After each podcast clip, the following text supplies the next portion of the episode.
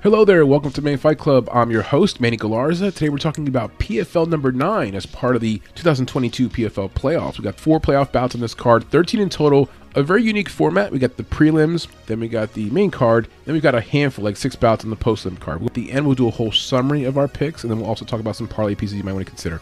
Let's jump into it, guys. Here we go.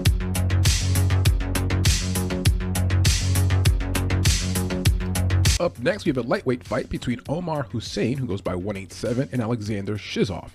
Before I get started here, if you go on Tapology, you're going to see Alexander Shizov spelled A L E X A N D E R C H I Z O F.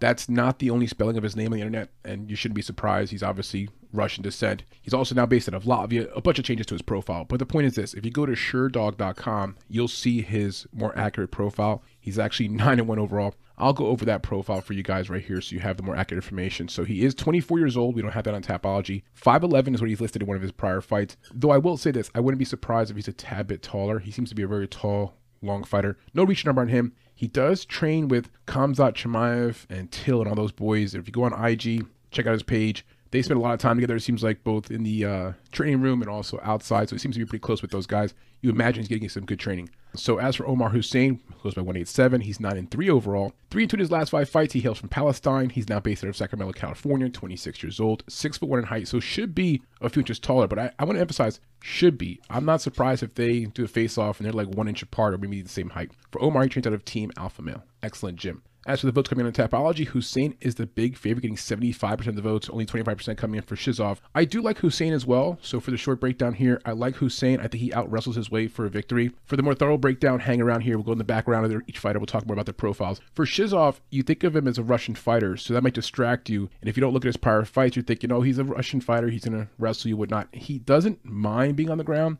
He's a very long frame, though. He's very thin. His best way of beating someone is on the feet at range, striking. So he's not the prototypical Russian or Dagestani Russian in terms of how he fights. For Omar Hussein, he's okay on the feet, works off his back foot too much. For him, he also needs a certain path to victory. And for him, it's on the ground. He needs to do some grappling, some wrestling, some top control. And then from there, everything else is sort of vanilla. He's not an amazing submission artist, not a great finisher. I expect this fight probably makes its way at least into the second half of the fight, round two and a half to round three, if not going to decision. For Shizov, has fought okay competition, but the long and short of it is, I do like Hussein here. I like him winning by decision. Now, looking at the background of these two fighters, let's talk first about Omar Hussein. He had an 8 and 3 amateur record. Now, check this out. His last two amateur wins were both by split decision. Okay, whatever, no big deal. But then he lost his last amateur fight. Not the best way to finish your amateur career, if you catch my drift. So he wasn't very dominant as an amateur fighter. He went professional in 2017. He fought in UAE Warriors for most of his career. Not all of his career, but like his last six, seven fights have been in UAE Warriors, which is a decent promotion. If you look on his tapology, you have to look closely. Those canceled fights are in gray and sometimes thinner. Bellator 258. He was all signed up to fight Storley. He ends up medical issue. A big loss of an opportunity because that would have been his first fight into a major promotion. He fights out of both a right-handed stance and a left-handed stance. I'm not sure which one he likes the most. He'll go back and forth. It is a nice way to keep your opponent off balance. Some prior fights to talk about for him. Muhammad El Jaldal. Jaldal is 7 and 6 overall. We're talking about a 500 level fighter fighting a lower promotion. He won that fight via D'Arce choke this year. That was his last fight. So you see he's got some submission ability. Prior fight he lost last year to Wizem Hamami. Hamami is 7 1 overall. Pretty good prospect. Now, going back a few years, Tahir Zuraev. I'm going to bring up this fight because I watched the fight and it's available. The link's down below. 2019 decision win.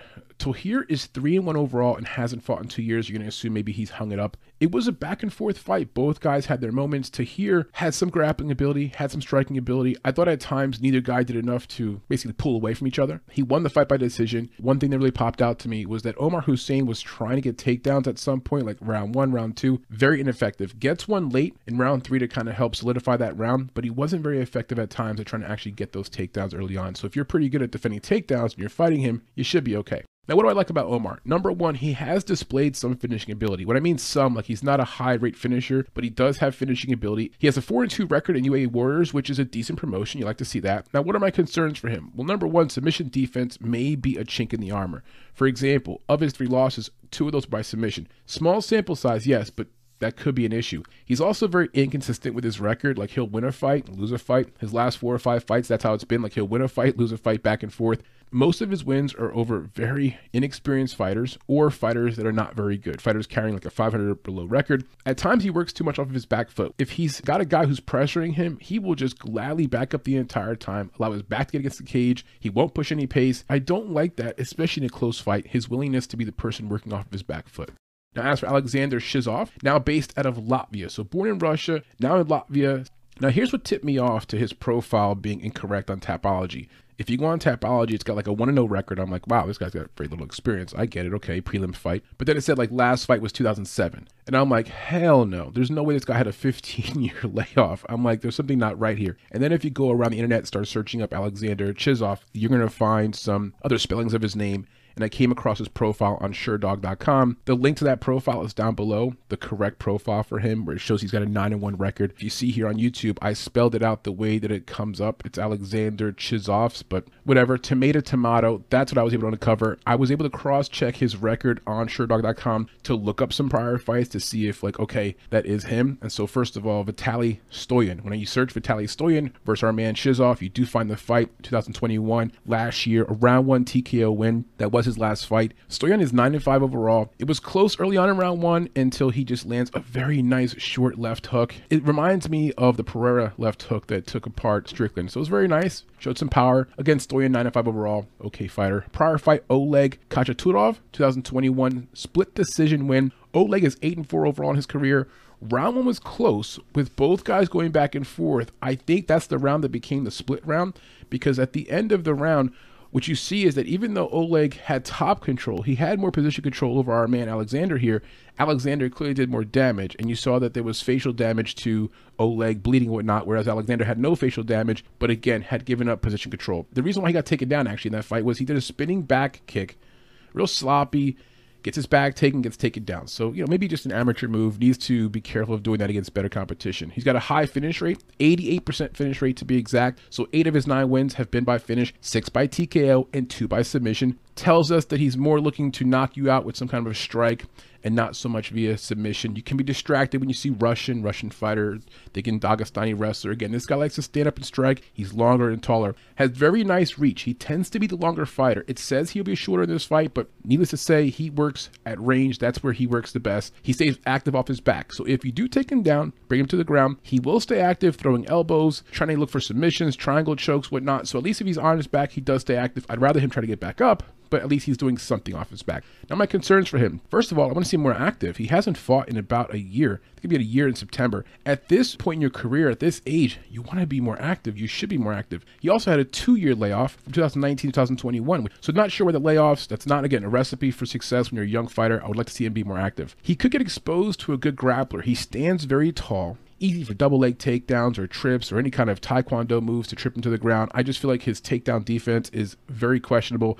Omar is not an amazing wrestler, but he's good enough, I believe, to give some problems to Alexander. He gets a little bit too comfortable for my liking working off of his back. Hopefully, he's gotten that out of his system. He can get a bit sloppy with his striking. When you're long and tall, you get sloppy off balance, you're easy to take down. He has to be careful of that. In conclusion, I'm going to take Hussein to win the fight. It's low level. The line's not even out yet. I speculate the line will be around what you see on the screen. So I'm speculating currently he's going to be around minus 175 for Omar Hussein, around plus 140, plus 150 for Shizov. I wouldn't be surprised if it opens up as just a pick 'em. But that's where I think it belongs at. I do see Omar having, again, a path to victory. Wrestling, takedowns, control.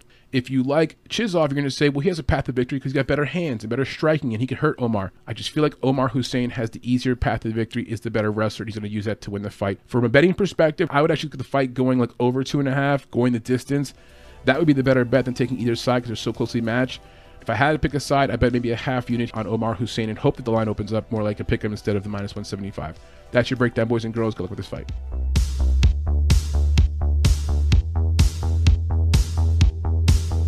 Moving up to the next fight in the card, it's going to be a heavyweight battle at 265 pounds between Stuart Austin, who goes by He-Man, and Sofian Bokiao, or Bochiao, not really quite sure. He goes by El Toro. Mr. El Toro is 9 and 4 overall, 3 into his last 5 fights. He hails from France. Six foot three in height, no reach number on him. Having watched prior film, I'm going to guesstimate his reach is in the same ballpark as Stuart Austin, so around 77, 78 inches. Seems to have pretty good size arms. He trains out of Boxing Squad. As for He-Man, Stuart Austin, he's 15 and 8 overall, 2 and 3 in his last five fights. Bit of a rough stretch. Based out of England, 34 years old.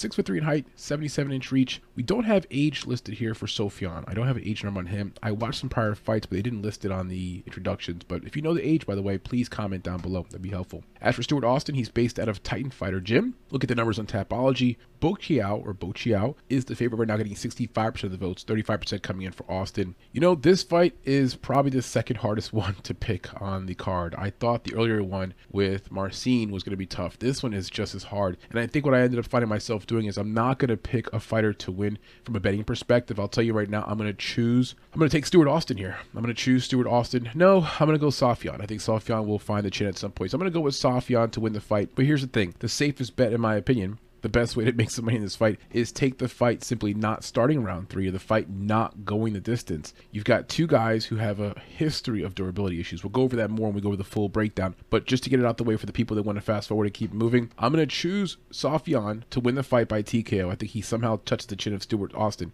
But I'll tell you what, Stuart Austin is due for a win. He's got some decent grappling skills. If he can keep this thing close, at least get the hell out of round one. He's been finished in round one the last two times he's been out there. Then maybe he's got a shot. Cardio wise, I don't know what Stuart will look like because we haven't seen him late in fights. As for Sofian, I've seen him in fights where he looks a little bit slow. This fight, very uncomfortable at choosing a winner. But again, I'm going to go with Sofian Stotts to win the fight by TKO. The best bet, though, the best angle to bet here would be like the fight start not starting round three when that prop comes out, or the fight not going the full distance. I'm a little worried that when the props come out, it's going to be chalky. But if that fight prop for the fight not going the full distance is anything under minus 300, I'll be looking to parlay it. All right, back to these two fighters here. Let's talk about Stuart Austin first. Had an 0-1 amateur record when professional in 2010, so been a pro for about 12 years. He fought in EFC, BAMMA, Cage Warriors, and Bellator. He made his PFL debut this year. Unfortunately, he's currently 0-2 in the PFL and has lost both fights via knockout in round one. The Pereira fight, which we'll talk about in a second, he got knocked out like flash knockout right away, one two punch. That was the end of it. His last fight was against Bruno Cappelozza. That was this year. Round one KO loss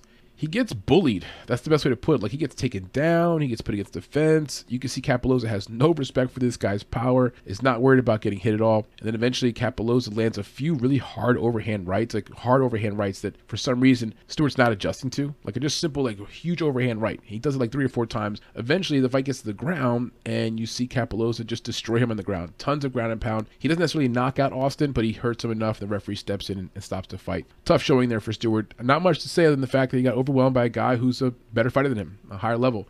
His prior fight against Renan Ferreira, also this year, got KO'd in round one. It was a simple jab followed by a right hand. Uh, you kind of think he should have seen it. Then again, Ferreira is very long. He can kind of creep up on you. You think you're at safe distance. Next thing you know, he's he's knocking you out. One two punch. That was it. Ferreira did come over, I think, to attempt maybe one or two shots, but he stopped. Referee jumped in, and it's legit stoppage, legit knockout. Going into that fight, I broke that fight down. I already thought this guy Stuart Austin had shown some chin durability issues before. 0-2 in the PFL, got knocked out both times. Now looking back further in his Tapology, some names I want to bring up. Johnny Walker, he fought him four years ago, 2018, lost round one via KO. of course, Walker's in the in the UFC. He also fought Tom Aspinall, and this is crazy right now because he won. He beat Tom Aspinall. He can go to his grave. He can go and tell his grandkids, his grandkids, grandkids, I once beat Tom Aspinall, who was a legit heavyweight contender at some point in the UFC. I beat him by submission, 2015, round two in W. I'm sorry, in BA MMA, and I believe was that a. I want to look it up because I believe it was something like uh, a heel hook or something. Yes, a heel hook. Not to poo poo on the man's parade, but uh, it's not as if he knocked the guy out. He won by a heel. But that's his claim to fame. He beat Tom Aspinall. He also fought Dalcha Lungiambula, 2017, got knocked out by him in round two. Like I said, if you look at his tapology, he's got a history of getting knocked out. Now, what's to like here about Stuart Austin? Whenever I see the name Stuart, I think about Stuart Little, little Stewie. Mr. Austin, he's a pretty good wrestler. And usually wrestling has to be part of the game plan for him to be safe enough to get to the scorecards or find a way to get a win. If the fight ends quickly, that usually involves him being woken up. Get my drift? So I think he needs to wrestle at some point and use that wrestling to get the fight into round two, round three. He got cracked several times by Cappelozza before he ends up getting grinded out on the ground. Remember, I said before, he wasn't KO'd, like knocked out, like silly knockout. That was the Renan Ferreira knockout. It was more of just getting beat up on the ground. But before that, he got wobbled. He got dazed and confused a few times by Cappelozza's hard overhand right. Just not a good showing overall. He has shared the cage with a lot of good fighters, though, over the years. He's been in there with some tough guys. And even in the Cappelozza fight, you could say, well, it didn't adjust to those overhand rights. At the same time, he took three or four or five of those shots and still was in there until he wasn't in there no more on the ground. But you get my point. He's able to stay in there for some part of that fight. He showed some level of taking a few punches. He has been in there with guys like Aspinall, has shared the cage with some good opponents overall. So from that standpoint, you got to give him to him at least to give him the veterans nod. You know, he's not just a guy coming up the street who's never been fighting before, didn't have any experience. He does have some experience. He doesn't have an impressive finish rate. I understand that, but he does have some finishes, more specifically by TKO than submission. Now, what are my concerns here for Stuart Austin? Well, the obvious one, the car, the uh, durability, the chin. I mean, getting knocked out, losing that way so often. He's been knocked out twice already this year. It's his third fight. He very well can get knocked out here again. That's a lot. I even wonder from the PFL's perspective, like, are they worried about the situation here with this guy? Could you even bring this guy back next year with this kind of situation? He's got very poor striking technique. That's why I said before the ground game has to be where he hangs his hat on it. On the feet, it, it's slow. He's looking for the perfect punch at times. Matter of fact, when he got clipped by Bruno Cappelozza, that led to the eventual knockdown and, and getting to the ground, he like is standing there, like he's standing, he's staring. Same thing with Ferreira. He's standing, like looking for the, and he's got his right hand balled up tight. You see, he's like really clenched up, and next to you know, he's getting tagged. So he'll stand and stare and look for the perfect shot instead of letting his hands go. And uh, that's just, you know, that could be stage fright. That could be nerves in the octagon. You, you forget your technique. He has good competition. I mentioned before. At the same time, he tends to come up short against the competition, with Tom Aspinall being the one outliner. Everything else, when he faces better guys, guys that are decent, guys that can push him a little bit, he tends to look pretty poor. Look at Renan Ferreira. Had an okay season in the PFL. Obviously, got eliminated from the playoffs. When they fought, he made Ferreira look unbelievable, and people were buying into the hype. Oh man, Ferreira! Ferreira was like minus seven hundred his next fight, and he ends up losing against Clayson, uh, right? Clayson Eba, whatever his name is. Bottom line is this: he, he's a guy who is on a, a bit of a rough stretch. That's the nice way to put it. A bit of a rough stretch. I don't know what he's got left in the tank. I don't know what his future is at this point. He's not too old for a heavyweight, not by any means, but he's got to show some level of getting through a fight, getting to round three, being able to take a few punches. As for Saffian Bokiao, he fought in UAE Warriors, Cage Warriors, and ARES FC prior to this promotion, this opportunity. He went professional 2014, so been a pro for about eight years. He fought Tom Aspinall. So both guys have fought Tom Aspinall, but this one was a little bit more of a different outcome. 2019, three years ago, he goes and kicks Tom Aspinall in the leg. I can't say for sure what kind of injury he sustained. He immediately reaches down for the leg and goes to the ground. You see Tom Aspinall do like some gestures appeared as if it was the similar type of injury that Conor McGregor suffered, the one that Anderson Silva suffered, the one that Craig, uh, the one that Weidman suffered. But I'm not sure the extent of that. Like, there's multiple bones there. Could he have broken one bone? I, you know, I don't know. I didn't see the leg go into skirmish mode. It seemed pretty bad. The fight was immediately stopped, and he loses the fight to Tom Aspinall. Put that in the back of your mind. Fragileness, right? Fragility. He then comes back though, like nine months later, in the same year and fights again and gets knocked out the next fight. So I have to imagine that leg injury may not have been as catastrophic as I originally thought because that injury has stopped people's career. He came back within nine months. He fought Luke Negleka 2022 this year, round one rear naked choke win. That was in UAE Warriors. I did not watch the fight, but it's a nice finish for him. Round one. Then again, Luke is only six and four overall. His prior fight, Pelu Adetola 2022, also this year, another rear naked choke win, also in UAE Warriors. Pelu is eight and two 8 and 10 overall, so not the best record. Two guys where you combine their records pretty much around 500. He fought Muhammad Juma, and I had to look this fight up because you go on Tapology, you see that he he won the fight by fish hook. And you're like, fish hook? What's going on with this fish hooking? Well, the link is down below if you guys want to watch the fight. I'll save you the time if you want to just hear what happens. But they're going back and forth and fighting, and all of a sudden, he's got Juma against the fence. He's going for a double leg takedown, so his head's down by the hip area, and you hear Juma scream out like, ah! And the referee comes over like, what's going on? And he's like, he bit my hand. He bit my hand. So Juma is accusing our boy Saffian of biting his hand or biting his fingers or something like that. Referee comes in, like, doesn't really understand what's going on. Fight continues. And then I guess it happens again. Another type of similar situation where there's a similar type of uh, posture. And Saffian is going for a takedown. His head's down. this guy now is putting his fingers in his mouth. Juma is trying to put his fingers in his mouth, trying to fish hook him, but he screams to try to act like he's getting bit again. Referee sees it this time. He's right in on it and ends up disqualifying Juma for that. Now, Muhammad Juma, if you don't remember, He did fight this year in the PFL in the PFL Challenger Series, and yeah, he didn't do well there. He lost. So yeah, that was a weird opponent, but uh, a fight you couldn't decipher much from because Sofian was basically dealing with guys putting fingers in his mouth. That seems seems kind of weird. Now, Omar Kane, 2019, round two, TKO loss. Just double checking my records here. That is his last loss. That was the loss right after losing to Tom Aspinall. This guy, Omar Kane, man, this guy like came out here in that fight was super aggressive, built like a gorilla, and I mean that like I'm not trying to be racial. He's black, but like jacked, muscles on top of muscles, and he comes out, he grabs Sofian Stotts,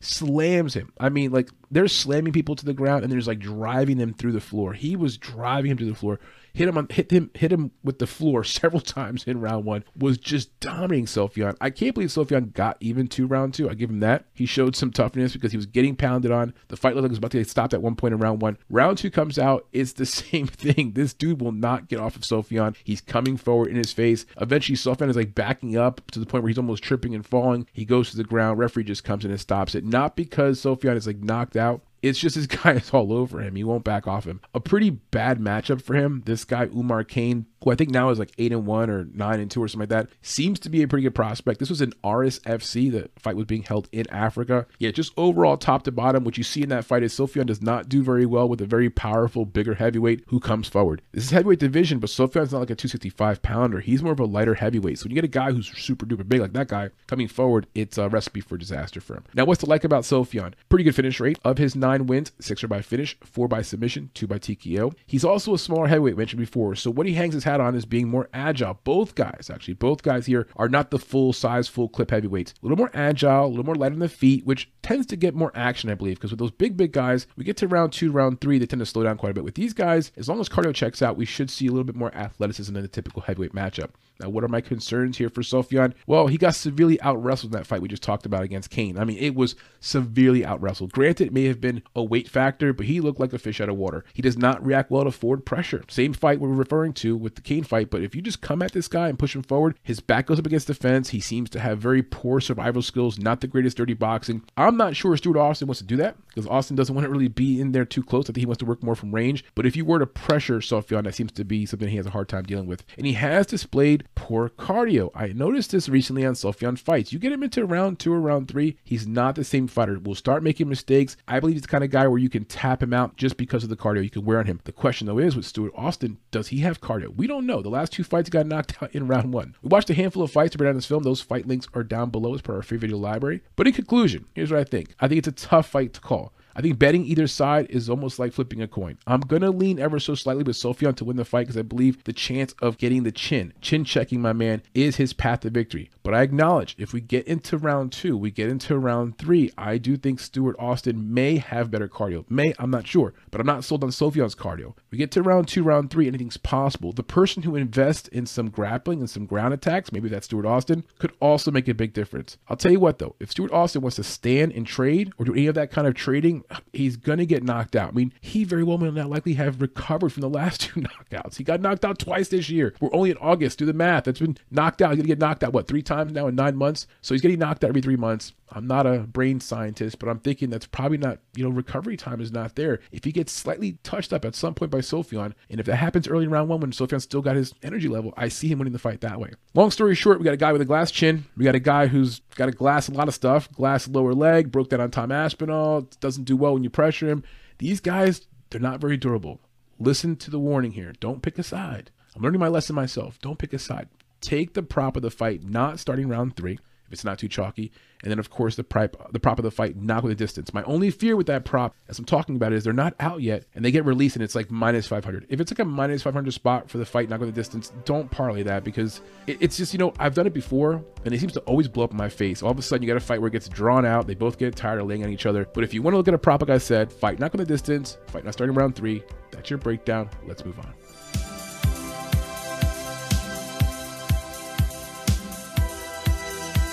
All right, the main card should open up with a light heavyweight bout at 205 pounds between Simeon Powell, who goes by Smooth, and João Paulo Fagundes, who goes by King. This is a late last minute change. So about a one week notice here for João Paulo Fagundes, who is undefeated at 7 0. You do like to see that. Six foot one in height. We do lack some information on him, and film was hard to find, though we did come up with some film, which we'll talk about in a second. He trains at a gym called Kimura. As for Simeon Powell, who goes by Smooth, 6 0, also undefeated. Fought recently in PFL, so this will be a second fight in the PFL. He hails out of England, 23 years old, very young, and a very impressive prospect. 6 foot 5 in height, 80 inch reach, trains out of Titan Fighter Gym. The guy seems to have all the physical tools. Now it comes down to refining cardio, getting better at defending ground attacks, getting better on the ground. Now, as for the public votes in Tapology, Powell is a huge favorite, getting 85% of the votes, only 15% coming in from Fagundes. I get it, I understand why. The money line, I'll tell you what, minus 650 right now currently for Powell. On the other side, you've got Fagundes at plus 450. I'll get out the way right now. I'm going to be putting a small amount of money on Fagundes. Dogger pass type of pick here. I do see some holes in the game of Simon Powell in terms of the way he fights. For example, let's go back to his last fight. He gets a win. On Tapology, you see it says round three knee, 4 minutes 38 seconds over Clinton Williams. He may have been losing up to that point. He was a big favorite in that spot. What did Clint Williams do? He came out there and he made it greasy. He made it ugly. He squashed that range.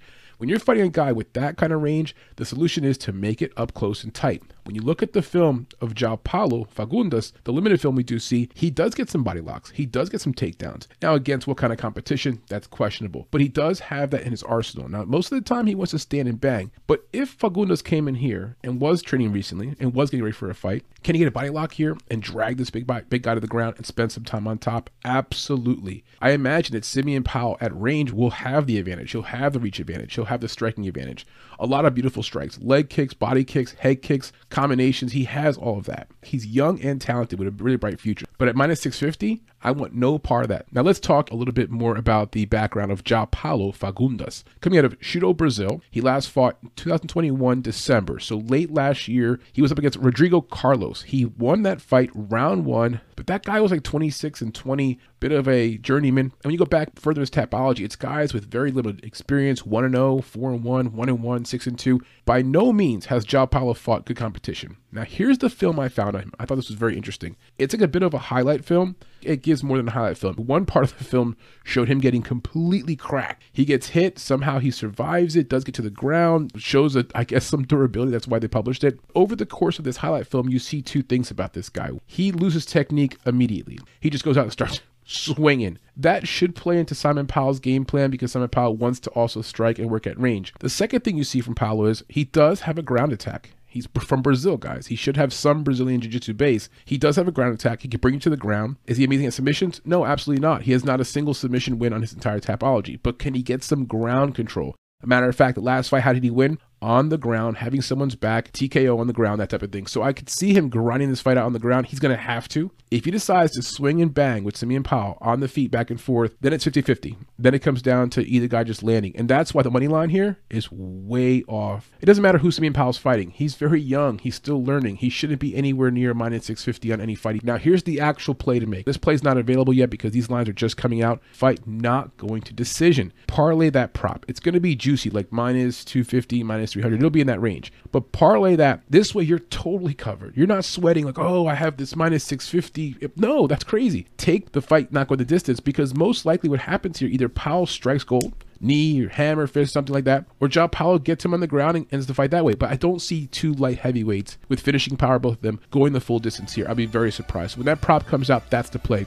All right, guys, that's the breakdown. João Paulo Fagundes is my pick to win the fight and be an upset. But either way, I'd best play in this fight is probably the fight not going distance when that prop comes out. Let's move on.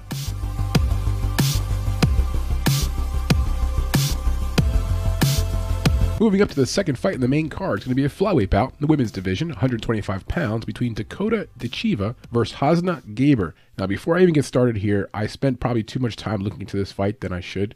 It's a minus 1,000 spot here for Dakota, and you got Hasna at plus 550. But what I was curious of is there a reason to bet on the dog?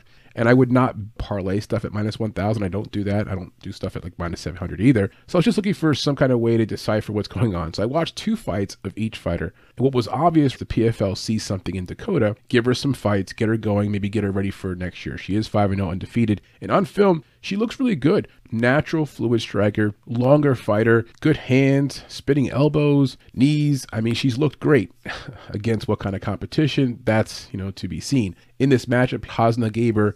Watching her on film, I believe she's only looking for the scorecards, doesn't really want to get too much into it, has a nice lower leg kick from range. She does do that from time to time. But if you just back her up and pressure her, you could beat her. As a matter of fact, looking at her tapology, I saw the fight with her versus Aman Almaduhaf. That was 2021, last year, September of last year. So a year ago, Iman comes out and just pushes the pace, bullies Hasna, and you see Hasna can't deal with it very well, goes down as getting submitted. Her last fight was against Sengel. Now that was this year, March of this year. So it was Sengel versus Hasna Gaber, or Gaber, excuse me. She wins the fight somehow. I just don't know how. In the third round, she gets knocked down. She's the perfect setup here for Dakota Ditcheva. Oh, by the way, when you go back further in the tapology of Hasna, two of her wins, she only has four total wins. Two of them are against the same person, and that person is 0 2. Just putting that out there. But for Dakota Ditcheva, she has been fighting the best of opponents either, but she has fought more competition. She had a 4 0 amateur career. I believe, again, she's the fighter right now they want to wean into getting her into PFL next year to get her ready. She's got some KO power. She has multiple finishes, three finishes in her, sorry, four finishes in her five total wins. When you look at her on film, much more fluid striker. She trains out of a Manchester top team. I guess it's a pretty good program as well. So look, long story short, there's no reason to bet the dog. If the props come out and you want to gamble on this fight, I would look at the Chiva winning into the distance. And if you want to get more specific, round one, TKO by Dakota. She just overwhelms her, comes out on fire. So the PFL, I see you guys. I know what you're doing here. You got yourself a new prospect. Give her some wins. We know she's going to win. She's going to kill this girl. Probably round one, round two. No reason to bet the dog here. Don't waste your money. That's your breakdown. Let's move on, guys.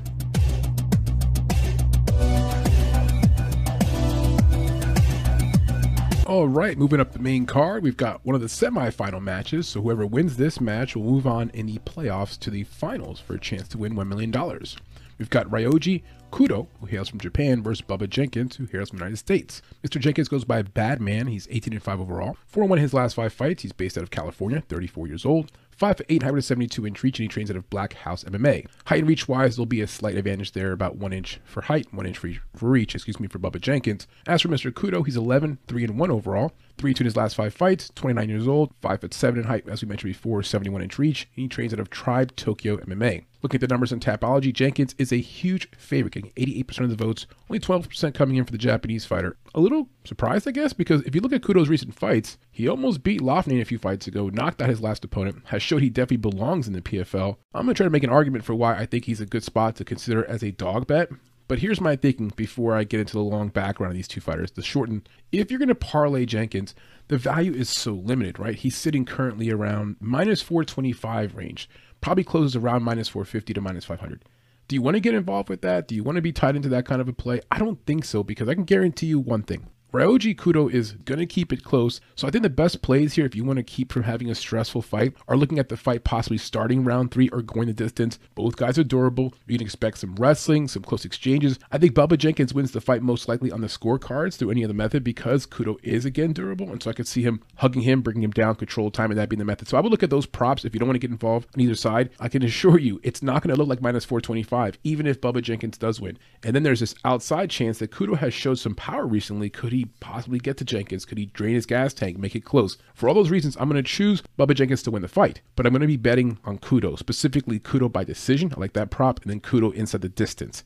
Ryoji Kudo from Japan. He fought one Warrior Series and Shooto prior to the PFL. He lost his PFL debut a few months ago and started off 0-2 in the PFL. He fights out of an orthodox fighting stance. All right, let's talk about his prior opponents. He fought Alejandro Flores in his last fight, a round one knockout with a right hook. Very impressive. In that moment, the knockout looks good, but I think when you dive deeper into the numbers here with Kudo, he's not much of a finisher and hasn't displayed a lot of knockout power over his career. Now, prior fight though, Brandon Loughnane, he does knock down Loughnane in that fight, so he does display that power again. The Loughnane fight, he was a plus 750 underdog. Huge underdog. I believe he was on the way to winning the fight. It was very close. What ends up happening is after he gets the knockdown, the fight keeps going. It's pretty close. We get to like I think it's round two or round three, where it's it's ruled a technical stoppage because of a cut on the head of Ryoji because he got cut by an accidental headbutt. So it goes to the scorecards and they give the fight to Loughnane. And I'm like, they gave the fight to Loughnane because in my opinion, I thought Kudo had done enough. So it was a sweaty experience, but I think what you saw there was this guy Ryoji Kudo, he can hang. He can hang with the best of them in the PFL. I think Bubba Jenkins is one of the best of them in the PFL. At least he keeps this close, from my opinion. Now, for Kudo, the things I like about him, he's got some punching power. He's put it on display recently. Never been finished before. Very solid chin. He's also made the transition from going from the Far East, from Japanese promotions to the PFL, and done it smoothly. How many Far East fighters come over? get overwhelmed. I think now he's got a few fights under his belt. We're going to possibly see the best of him. You know what I'm saying? Now, what are my concerns for him? He does throw wide punches. Nothing is very technical. I think that's because he likes to bang. He wants to bang. And so he's more of a looping guy, wide punches. Unfortunately, also leaves him off balance. And I mentioned before about the finishing power. If you look at the last two fights in a vacuum, you're thinking the guy has finishing power. The numbers don't really say that. The numbers say he's more of a decision guy. So you can't just go in these last few fights and jump too much on that. I think he's got some power, yes, but I'm not sold yet that he's going to come in here, for example, and knock out Bubba Jenkins. I don't really see that. I could even see him maybe possibly somehow getting a submission finish somehow before a knockout. And the last thing with him is I mentioned the technical striking is not there. The boxing is raw. I mean, he leaves himself open, not a good defensive striker, and technically the striking battle, it's going to be up in the air. Bubba Jenkins is a former wrestler himself, but probably Bubba, I would lean towards him with having better technical striking than our boy Ryoji Kudo. As for Mr. Bubba Jenkins, let's talk about him. Some factoids about his background, some things you may or may not know. Bubba Jenkins, former junior world champion in wrestling, NCAA Division One national champion in college. Interesting story about this guy. He signed to Penn State at a high school, and so he's at Penn State, and he was there for like three years. His senior year, new coach comes in. He's like, new philosophy. And Bubba Jenkins is like, nah, coach, I'm going to do it my way. I'm a senior. They don't get along. He decides to transfer. All right, he transfers, goes to Arizona State, another big time wrestling program. He goes there. And what does he do there in his one year as a senior, his only year? He wins the national championship. Now, it gets better though. He won the title over a guy named David Taylor. Who was Taylor? Well, Taylor was an undefeated wrestler that year. Undefeated, had never been beaten. And he was wrestling out of what what school? Penn State. So here this guy, Bubba Jenkins, leaves Penn State, goes to Arizona State, goes all the way through the bracket, makes it to the finals, and goes against his former teammate and beats that guy in the finals across from his old coach who he didn't get along with. Talk about some like little sports revenge. Taylor, mind you, would go on to win an Olympic gold medal in world and world championship medal in wrestling. So these are the kind of guys that Bubba Jenkins was beating in college when it comes to his college background, his pedigree, legit wrestler it's transition to mixed martial arts. It doesn't always happen for some fighters, but for him it has. He does do a good job of getting a hold of his opponents, bringing the fight to the ground. He's the former Brave CF champion. He also fought in Bellator. People forget about that. He had an 8 and 3 record in Bellator. Signed with the PFL 2021. We can go over his tapology, but it's pretty straight simple. As you can see, decisions, decisions, decisions. He's won his last 4 fights by decision. 5 of his last 6 by decision. I think against better competition with Bubba Jenkins, he takes the smart, safe route, high fighter IQ, I've seen him get damaged in some recent fights. I think when he fought, fought Kyle Bochniak, that was the fight where he had like a bit of an eye injury. He worked through it, did a good job. Losing by decision to Chris Wade, no big deal. Chris Wade's one of the best fighters in the roster for PFL. When you look at his tapology, you can't appreciate how controlling he is. You see decision, decision, but it's controlling. It's Khabib esque. He's not getting finishes. That's just not the type of fighter he is. And on the feet, he's very vanilla. You know what I mean? That's what you're seeing from him. Now, some things that I do like about Mr. Bubba Jenkins. I love the wrestling background. I love that when he gets hurt, he can always fall back on that. He can control the fight. He dictates how things work. Now, what's to not like about Bubba Jenkins? One of my concerns for him, he has moments of cardio lapses or he gasses. And when I say moments, you'll see him get tired, let's say at the end of round two, come back in round three, bring his opponent down, dominate for the entire round. So it's like moments of maybe recovery, and that's normal. Like it's like breathing in and out. You got to recover. He gets moments to recover. Sometimes, though, it's very noticeable. Could in those moments, Ryoji find a way to take advantage of that, get his own takedown? I don't know, rush him. He's also got a very low finish rate. He's not much of a finisher. Why does that matter? Let me let me put it out there. Well, because if you're fighting him and Ryoji likes to bang, Ryoji wants to swing and go crazy. Now, in the midst of doing that, he might get taken down by Bubba, but at least Ryoji can have a little more confidence knowing, well, I'm not as worried about this guy swinging back and knocking me down. He doesn't seem to have that in his arsenal. So looking back at his recent tapology again, a lot of decision wins. Even when he loses by decision, very durable. And then when it comes to grappling, here's the thing. He's not a BJJ world champion. He's a wrestling top-notch elite national champion wrestler but he's not a BJJ guy. So on the ground, he is prone to making mistakes, exposing his neck. Making those mistakes against an elite level BJJ guy would be fatal. In this situation, we don't know that about Ryoji. I don't believe that he's elite level BJJ, but on the ground, he does make some mistakes. In conclusion, I like Bubba Jenkins to win the fight by decision. May not be the most exciting thing. I think he goes back to the finals. I believe Bubba Jenkins is peaking at the crescendo of his career in many ways. Whereas for Ryoji Kudo, he's made some good strides. He's only 29 years old. I mean, he's five years to junior. For Bubba Jenkins, what, maybe two, three more years of this at your peak, top notch level before Father Time comes to call in? At that point, Ryoji Kudo would be like moving into his prime. So a lot of reasons to like Ryoji. The props are not out yet, but the prop of Ryoji by decision or Ryoji is at the distance. Those are the two props I'll play. I think Ryoji Kudo deserves a much better money line than this. This money line is way off. We've seen recently in the PFL, money lines have been way off. So I think in this case, that's what's going on. But Bubba Jacobs should win with the wrestling. That's your breakdown, guys. Let's move on.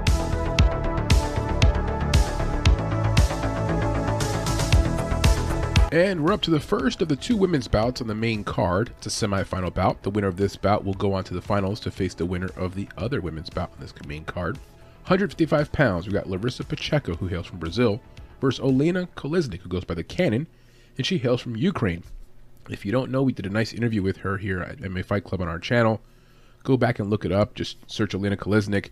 It was like an hour long interview, quite fun. Talked a lot about her background and upbringing and being from Ukraine, obviously, her emotions with the war, the conflict. So, as you can imagine, it's tough for me to root against Olena, and I would never root against her. But the reality is, it's going to be tough hill to climb against Larissa Pacheco. My line already precludes us from betting Pacheco straight up at minus 650 to minus 700. We're at a point now where we really can't touch it. And I don't think there's any value in betting the dog. These ladies did fight last year, as we'll go over. In that matchup, Pacheco won by TKO first round. Larissa Pacheco, who I'm pretty high on. I think she has an opportunity to at least challenge uh, Kayla Harrison in the finals this year. I think she gets through this matchup pretty easily. But let me give you some background on these two fighters. I'll go over the particulars with you guys and lay out at least the details on these two ladies. Alina Kolesnik goes by the Cannon. She's 7 and 4 overall, 2 and 3 in her last five fights, back to back wins, mind you, making the playoffs. She's trained out of Thailand, but I know recently she was not in Thailand. 32 years old, 5 foot 9 height with a 68 inch reach, and she's trained out of Tiger Muay Thai. As for Pacheco, 17 and 4 overall, 4 1 her last five fights, 27 years old and 11 months, so 4 years younger than her counterpart. 5 foot 6 in height with a 69 inch reach.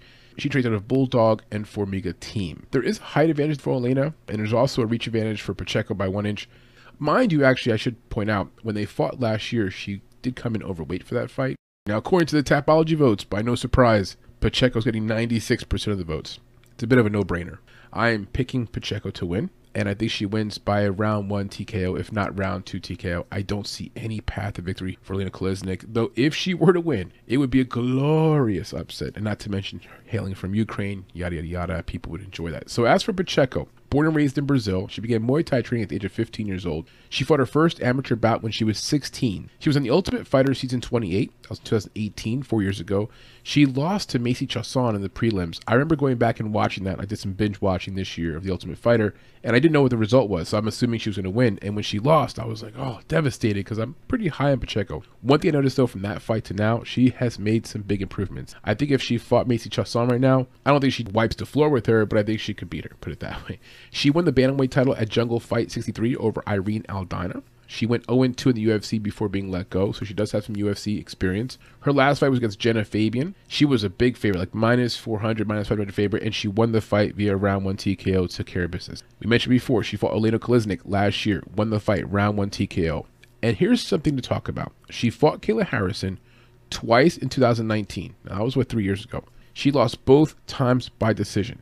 That's a lot of fight time with one of the best in the world. No one goes the distance with Kayla Harrison. No one does. So from that standpoint, you get an idea for how good of a fighter Larissa Pacheco is. Now, what does Pacheco do well? She's very durable. She's only been finished twice in her career. Excellent grappler. Good submission defense. That's where she gave Harrison some trouble. If she gets back control, she gets in the ground, she could be a problem. Of course, Brazilian Jiu-Jitsu. She's from Brazil. She's fought very good competition. Of course, not just in the PFL, but also in the UFC. She has a very good finish rate. Nine of her 10 wins are by finish, six by TKO, and three by submission. The TKO is because she throws with heat. She throws with power. She knocked out Kolesnik last year. She's probably going to do it again in this fight. Now, what are her shortcomings or what does she not do well? When she faces good competition, like top level competition, for example, Germaine Randamie, Andrade, Macy Chiasson, Kayla Harrison twice, she comes up short in those matches. Now, does that mean she can't deal with the bright lights in the big stage? No, no. I think it's just indicative of levels. And she's like a level below someone like Kayla Harrison. At the same time, I believe she's a level above someone like Elena Kolesnik.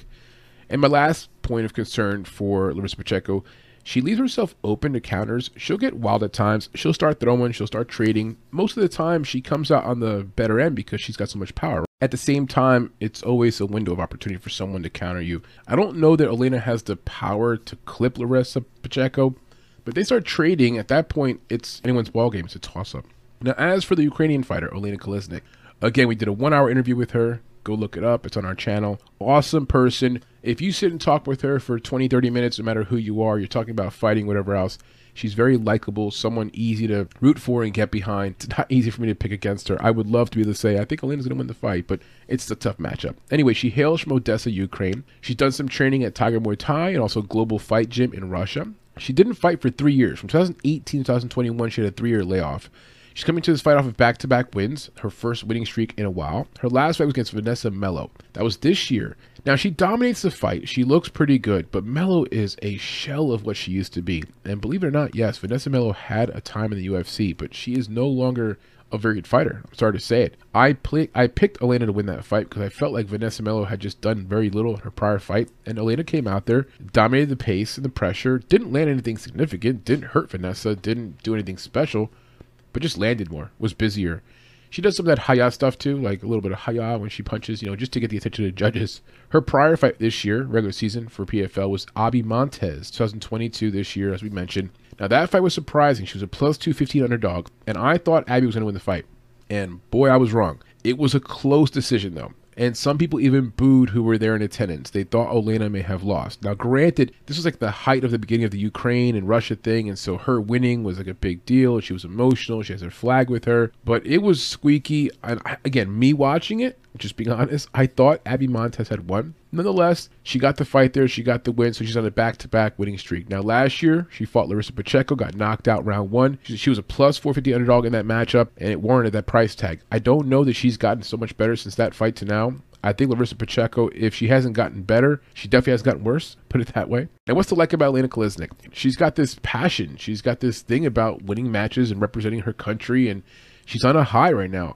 If she were to win, like some kind of crazy world parallel universe where she wins this fight, knocks out Pacheco, or somehow squeaks out a decision, I don't know, it would be just such a great storyline. I mean, the PFL would love it. She's a southpaw. That's always an adjustment for people to get used to. I do like the fact that Elena has fought some decent fighters. She's been in there with some UFC level fighters. Well, not UFC level anymore, but UFC former fighters like Larissa Pacheco Vanessa Melo.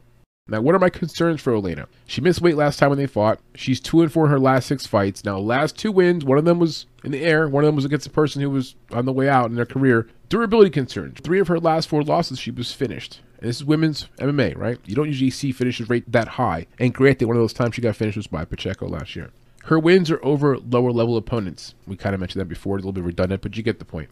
And her boxing is raw. This is not unique to her. I think when you're talking about a lot of women's mixed martial arts, even in the UFC, you see raw boxing techniques that don't usually execute very heavy power punches. Nonetheless, she's improving in that area. You can see improvement, but her boxing's a bit raw. In conclusion, guys, I think Pacheco takes the fight not telling you something you don't already know. I would just caution you from parlaying this type of stuff. I know people are still going to parlay it and they're probably going to work out okay, but minus 650, minus 700, let's be sharper than that. Look for a prop that makes more sense, like Pacheco round one finish or Pacheco into the distance. If you can get Pacheco into the distance for anywhere around minus 250 to minus 300, take it. That's probably what's going to happen. It's not going to be by decision. And one thing is, I don't think there's any value in putting any money on Elena. I hate to choose against Elena. She's such a great person. I'll be rooting for her, and I won't have a lot invested either way. Like, I'm not going to be parlaying Larissa Pacheco's. If Elena wins, you know, I'm only going to be upset. I just didn't put more behind her and invest in her to win the fight. So that's the breakdown, guys. I'm on Pacheco to win the fight. Let's move on.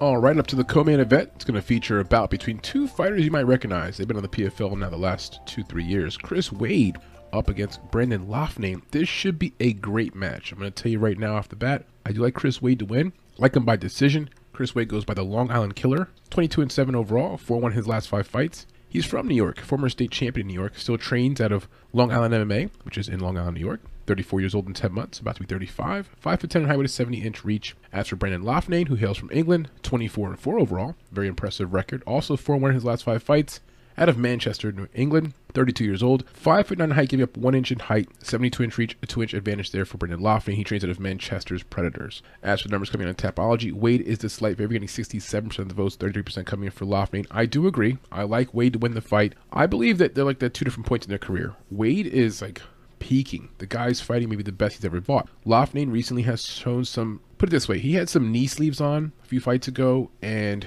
is he injured? Not injured? Is he recovering? He looks like he lost a step this season. I like the guy. He was on Dana White Contender Series a few years ago, won against Bill Algeo, didn't get a contract, but has had a really tough season. Almost lost against Kudo. It's been a little up and down for him, and I just feel like he's at a point right now where at least this season he's not fighting his best, whereas I believe Chris Wade is. So for that and some more specific reasons, which I'll give as we break this fight down, I do like Chris Wade to win. I like him by decision. Chris Wade is sitting at around minus 225 to minus 230, depending on your books. It's fair. I, I think Chris Wade right now, again, he deserves to be the favorite. Now, minus 250 or greater, maybe not that much of a favorite. Now, looking at the background of these two fighters, let's talk about Chris Wade first. From New York, former state champion at 140 pounds. He went to Nassau Junior College out of high school. At junior college, he went to nationals his freshman year. Didn't win, but he still went to national championships.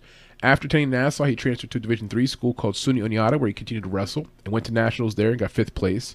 He does train in Long Island at Long Island MMA, which is a very good gym. Good fighters out there. He's a blue belt BJJ. He went undefeated in kickboxing and held a kickboxing world title of some kind, though I can't find much on that. That was before his mixed martial arts days. He went 2 0 as an amateur. He went 5 and 2 in the UFC. And you see this, and you're like, what, 5 and 2? And why is he not there? They let him go. They let him go after 2017, after he lost, um, after he won over Frankie Perez. They let him go. He's currently 10 and 4 in the PFL. His only losses in the PFL are all good guys. He fights in the southpaw stance. That's always an adjustment for whoever he's fighting against. His last fight was against Kyle Bochniak. That was just recently. He won via a round one KO. What's impressive about that fight is Kyle Bochniak is a tough dude. He's not easy to get rid of. So that was a nice knockout win for him. He was a minus 450 favorite in that matchup. He fought Lance Palmer also this year, won that fight as a minus 105 pick him. Good win there. A lot of value if you bet on him. He fought Movlid Khaybulaev last year, lost that fight by decision. That cost him a chance to win a million dollars, of course, right? Khaybulaev went on to win the million dollar prize. He beat Bubba Jenkins last year. And Bubba Jenkins, of course, is in playoffs as well. Then, of course, he had a split decision loss to Natan Schulte. He lost to him the second time, and that was 2018. He fought Islam Makhachev, and he went the full distance. Who does that, man? It's a testament to how good he is. Now, granted, that was 2016, it was six years ago, but gives you a clue into how good Chris Wade is. And I think right now he's fighting the best he's ever been. What's to like about Chris Wade? He's fought championship level opponents. We just talked about it. He's fought a very high pedigree of opponents excellent durability. Even though he's fought some of these guys we've talked about, never been finished, never been knocked out. Excellent submission defense. Cite the fight against uh, Makhachev. He didn't get submitted, right? And I like to say winning is a habit. This guy is a winner. State champion, went to nationals in junior college, went to nationals in Division three college, has had a good run in the UFC, winning percentages, five and two record in the UFC, doing well in the PFL. The guy is a winner. I like winners. Chris Wade's a winner. And what are my concerns for Chris Wade? He's had a low finish rate. Even though the guy is a bit of a bulldog and he'll fight you, he ends up winning fights more by decision. So, for example, eight of his last 10 fights have gone to decision. So, even when he loses, it goes to decision. His boxing defense could be better. He needs to shore up his head movement, use his guard more. He tends to have too much faith in his chin. That's the best way to put it. Now, as for Brendan Loughnane, from England, 3 0 amateur career, 12 year pro career. He began his pro career 10 1, so nice start to his pro career. In 2019, on Dana White Contender Series, he fought Bill Algeo. He won the fight by decision, but Dana White didn't sign him, didn't see enough from him. Now, of course, Algeo would then go on to get signed. He's still in the UFC, so kind of like uh, two different directions. He won that night, but then he kind of didn't win, if you know what I mean, because Bill Algeo is the one who ended up getting signed, and he didn't. He fought ACD and BAMMA, part of the PFL. His last fight was against Ago Huskic. That was this year. He won the fight by decision, and that was a fight where you're like, okay, get back on track. Strongly favored to win, but he wins by decision. Doesn't pull away from the guy, doesn't finish the guy. Now his prior fight this year, Ryoji Kudo, whew, now that was a damn sweat. He wins the fight by a technical decision. He gets knocked down. Okay, so he gets knocked down in round one, kind of comes back, gets back into the fight. Maybe wins round two. Round three, it's you know kind of close. Illegal headbutt. There's a cut down on Ryoji's head. They call the fight off go to the scorecards, he wins. So that was a real like squeamish, and that was the fight where he's wearing the sleeves, where you're like, oh, something wrong with his knees or something like that. He fought Movlid Khaybulaev last year, lost by split decision. That was in the playoffs, and of course, you mentioned before he fought Bill Algeo, 2019, won by decision. Very good cardio. The guy's known for pushing a pace for all three rounds. Even though I think he's lost a step in quickness, he hasn't lost a step in terms of cardio. Now, what are my concerns for Brandon Loughnane? Low finish rate. Seven of his last eight fights have gone to decision. Matter of fact, I think eight of his last nine have gone to decision. So we expect this fight probably goes to full distance. Both guys here lack finishing ability. He gets wild and sloppy at times. And what I mean by that is he's got this English bad boy tough guy in him where if he has to start trading with you, he'll do it. He's like, fuck it. You want to throw down and start trading? He'll do it. But that comes at a price, you know what I mean? And you hope you don't have to do that too much because it shortens your career and it's it's very volatile. And I mentioned before, the knee injury or knee injuries, he wore some knee sleeves this year. I'm not sure what's up with that. If you know, put in the comment section, but it seems like he was battling some kind of injury this year. I think the world of Brandon Loughnane. I like his fighting style. He's entertaining. He had to come back from some tough stuff this year. I mean, his eye was pretty swollen one of the fights he fought recently. I like the guy. He's entertaining. This is going to be a good fight. I just think, for all intents and purposes, that Chris Wade is at the better point right now at this point in his career. Now, maybe that changes next year. But for right now, I like Wade. I think he's the better grappler in this spot. I think he's the fresher, more agile fighter. And if you want to compare schedules, even though Loughnane's fought a good schedule too, Chris Wade's definitely fought a better badass schedule. So with all that said, guys, I'm on Chris Wade to win the fight. Let me know what you guys think. Do you disagree? If you haven't done so already, please like and subscribe. We're on to the next fight.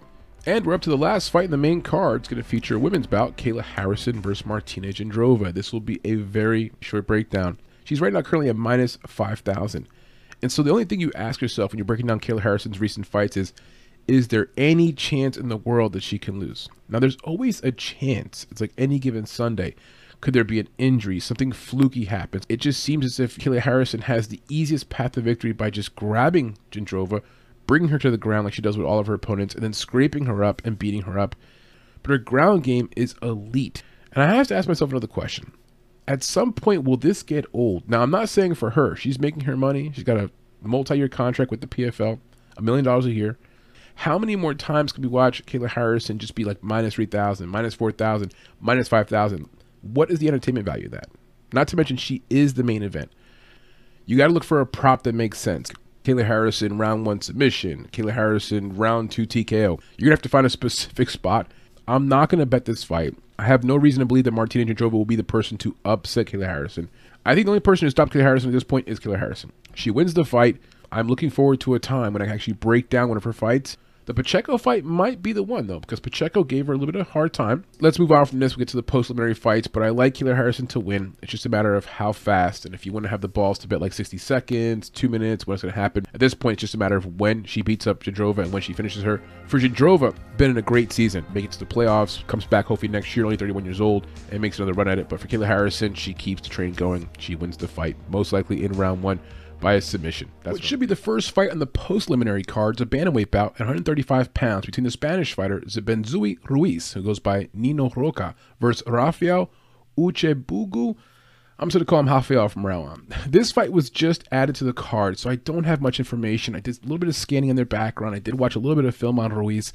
I'm going to go with Rafael, the fighter out of the United Kingdom from England this whole promotion, this whole thing is being held right now in you know England, so it makes sense the local fighter. Now Spain is not too far away, but I think Rafael has the pedigree to edge out Ruiz here. One thing I noticed on Tapology is that Rafael has two fights in Bellator.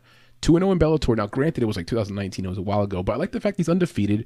I have no age number on him. Height wise, should be a little bit taller and longer of a fighter. Ruiz's opportunity to win the fight will be by making it ugly, drag him to the ground, keep it nice and close, make it greasy, right? No line is available yet in this fight. But when it comes out, I imagine the line comes out with Rafael as a slight favorite. Betting perspective, we're probably better off not getting too invested. But I do have one thing I will recommend from betting perspective. Two young fighters, a lot of finishes in their background, have fought questionable levels of promotion. Don't be surprised when they come out there and start fighting. One guy is like here, other guys here, because we just ha- don't have a lot of, put this way, a lot of blind spots, a lot of variables here in this fight. So with that said, the prop that might attract you would be the fight not starting round three, the fight not going the distance, which is which is a lot of fights in this card. Fights where we have a lot of volatility, a lot of question marks, where we expect one guy to come in here and maybe surprise us. That could be Ruiz, it could be Rafael. In this situation here, I'm just going to take that prop and look at it. If it's not too chalky, I might parlay it. But I'm going to go with Rafael to win this fight to start off the post-lim card. That's your breakdown, guys. Let's move on. Okay, moving up through the post-preliminary card, we've got Ali Taleb versus Darius Mafi. This was a late replacement. We're talking like about four or five days notice here for the newcomer. But this was supposed to be initially Ali Taleb versus Kenji Bortoluzzi. Bortoluzzi withdrew, and now we have Mr. Darius Mafi stepping in. Thank you, Mr. Mafi. And Mafi, not going too far from home because he is from England. We got the basic information these two fighters as a 135 pound bout. Bantamweight division. Ali Taleb is undefeated at 7 0. Darius Mafi is undefeated at 3 0. Mafi's out of England, 29 years old, trains out of Manchester, top team. We don't have an age number here on Ali Taleb. He is a young guy though, five foot seven in height, out of Redline TC. Spotty information the two fighters, but we could find some film, and I want to talk to you about the film. For Ali Taleb, he's a wrestler, grappler, submission guy. He wants to get the fight to the ground. On the feet, he's okay. He switches stances, comes back and forth from left-handed stance to right-handed stance. Has good combinations, strikes with good technique. Maybe doesn't have the most power in his hands and the feet, but does a good job. Not the kind of guy where you're thinking, I said wrestler, you know, grappler that he can't strike. He can strike. He's serviceable on the feet, but on the ground is where I believe he really butters his bread, where he separates himself from his competition. As for Darius Mafi, I went back and looked at some of his prior fights, and I had the pleasure of watching his first ever amateur fight. And he fights a guy who he beats in 13 seconds, and they're fighting in a gymnasium somewhere. And this guy looks like he has no business fighting at all. And I think the referee probably thinks before the fight, like, if he gets hurt, I'm stopping this shit right away. So here comes this kid in there who looks like he's uh, very unathletic up against our boy Darius Mafi. Mafi picks him up, slams him to the ground. 13 seconds later, we have a TKO. And the, the kid wasn't hurt. Is the referee was like, all right, let's just stop this right now. What I did see though from another fight from Darius Mafi, I looked at him fight against Coburn. Now that was his last amateur fight.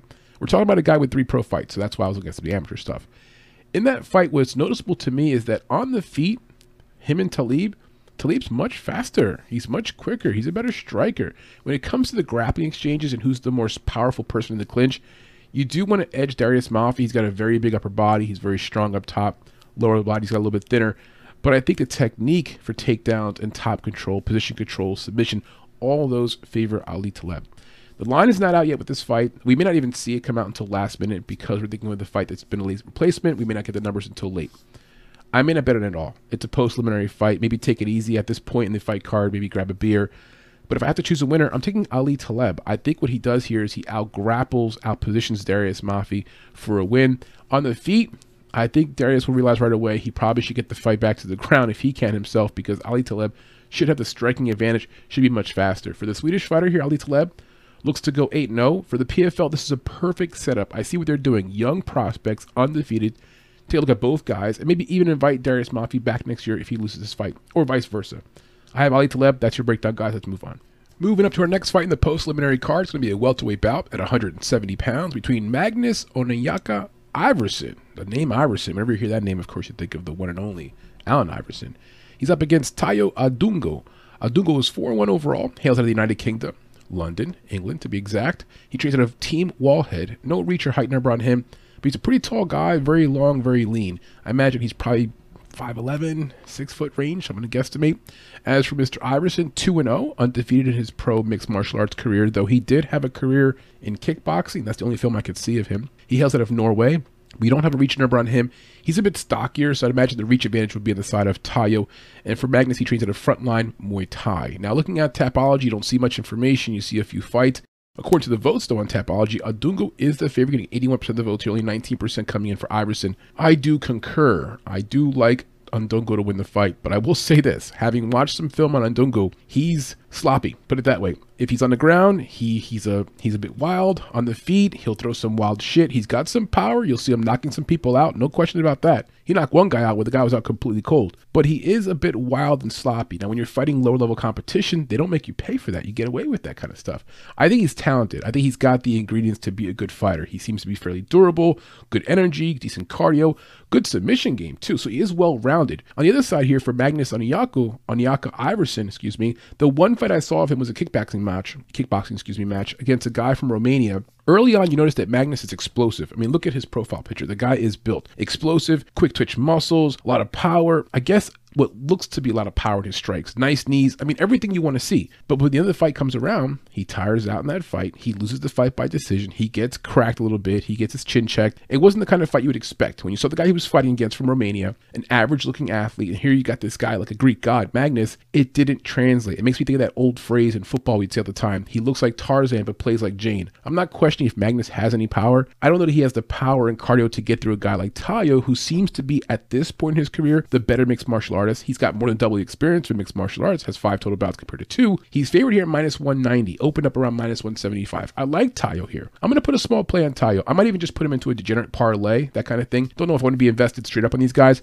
but the bet to make, here's the bet, is the fight does with the distance. I see we're going to have some fireworks here. Tayo pushes pace, gets wild, yes. I can see him getting so wild where he gets clipped himself. With If he pushes enough pace here with Magnus, I think it's a finish at some point. So I like the fight not going the full distance as probably my favorite bet on this fight, but just to make it short and sweet, I like Tayo to win. That's the breakdown, guys. Let's move on. And we're up to the co-main event. Well, it's kind of the co-main event when you think about it. Second to last fight in the post-preliminary card.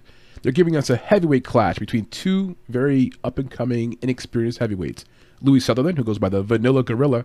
If I see one more damn Vanilla Gorilla, we got another one here versus Abraham Babley. All right, so Babley is 1 0. He's from England, not too far from home, out of Manchester top team. That's a theme. We keep hearing that name here on this card. A lot of fighters out of Manchester top team.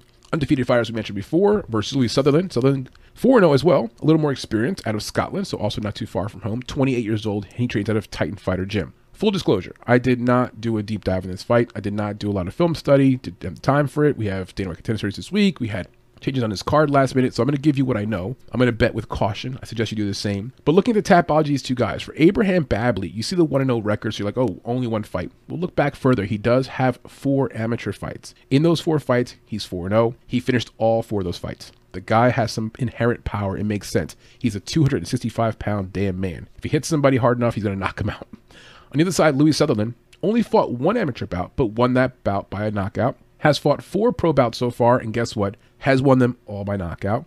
I guess you see where I'm getting with this. Forget about choosing a side. The money line has these guys at a pick 'em. You've got, let me see right now. I lost it. I had it on my screen for a second here. We've got Babley sitting at minus 148 on, on Unibet and Bet365, and Betway has minus 150. You get Louis Sutherland on the other side at plus 120, plus 115, depending on what site you look at. So it's a pick 'em on the money line, and I don't have a good lean either way. That makes sense to me. But look at the fight simply not starting round three, or the fight going under a round and a half, or the fight going under two and a half rounds. I fear the fight does not go the distance. That that prop will be just chewed up and beat up. It'll be sitting somewhere like around minus 500, minus 600. But think about this though. If you want a parlay piece, if you want to have some kind of action, take the fight that's not going the distance and just parlay it with some of those stuff. There's no way this fight goes into round three, I don't think, in my opinion. And there's definitely no way it goes to the full three rounds. So I'm just gonna take the fight goes under. If I had to choose a side, like gun to my head, I'm to go with Babley. If I had to choose sides, I'm going to go with Babley. I'm to take the guy coming in with a little bit less pro experience, but some good amateur experience. Size wise, I don't know what to expect. There's a good chance the Vanilla Gorilla is a little bit taller, but I think Abraham Babley would be a little bit, a little bit stockier, have a little more power in his hands. That's what a breakdown, guys. Good luck with this fight. If you know more than I do, let me know in the comments section. But again, I think the play here is the fight that's not going the distance. Take the balance props, look at them, and see which ones you like the most. Let's move on.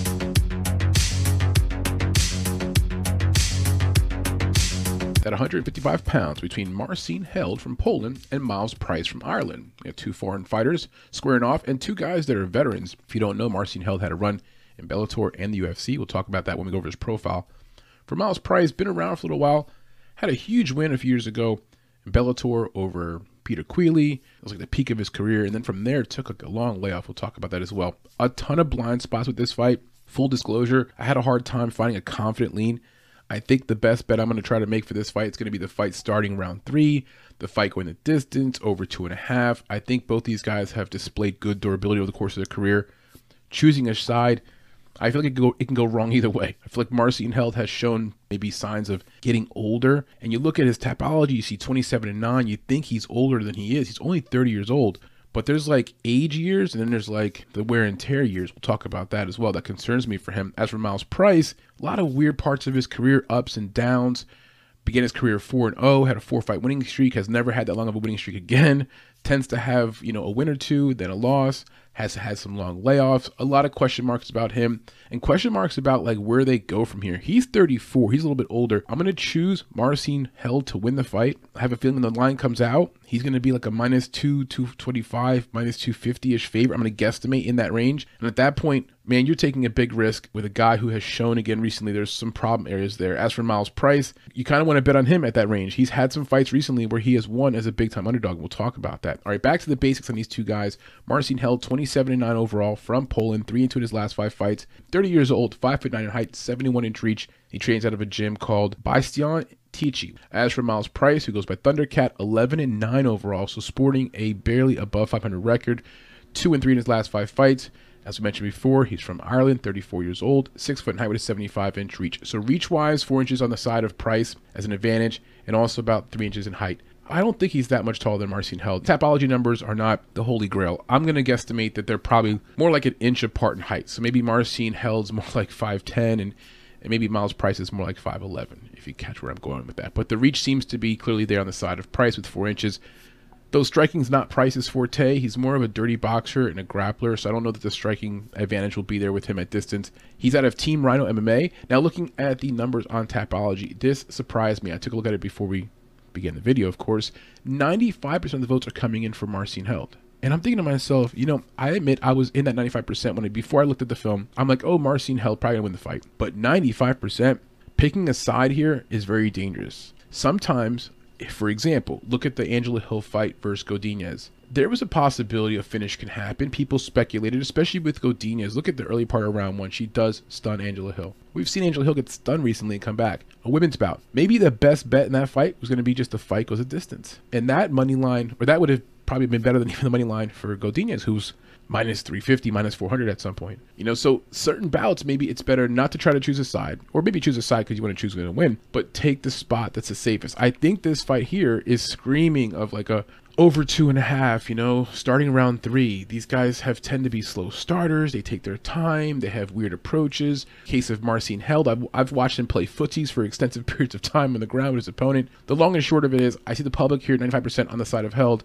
I, I think that's um, an over aggressive take on a fight that might be pretty close. My pick is Marcin Held just so we're clear here. My pick is Marcin Held, and I think the fight goes to decision. So I'm probably going to be betting the fight again going to decision. That'll be the bet I'll be taking. I'll talk more about that at the end of this breakdown. So for Marcin Held, he went professional in 2008, so he's been a pro for 14 years. He formerly fought in Bellator, where he was 14 and three. And that's, I mean, think about that. 14 and three in Bellator. That's a tremendous record. He also went in the UFC for a little bit, for about a year, 2016 2017. Unfortunately, UFC he was one and three, so didn't have uh, as much success in the UFC. He made his PFL debut last season with a decision win over Natan Schulte. He comes into this fight having dropped his last two fights in a row via decision, and he fights out of a normal orthodox boxing stance. Prior opponents, who has he fought against? Natan Schulte, twice. We'll go over each of those fights. The most recent one was this year. He was a plus 145 underdog. I went back and watched the fight. You know what I, I heard on the broadcast, which popped out to me, which I forgot? He was a replacement for that fight replacement meaning four weeks. I think they even said five weeks on the broadcast. That's a lot of time. For a seasoned veteran like Nathan Schulte, I have to imagine that probably would be enough time to prepare against a guy who you just beat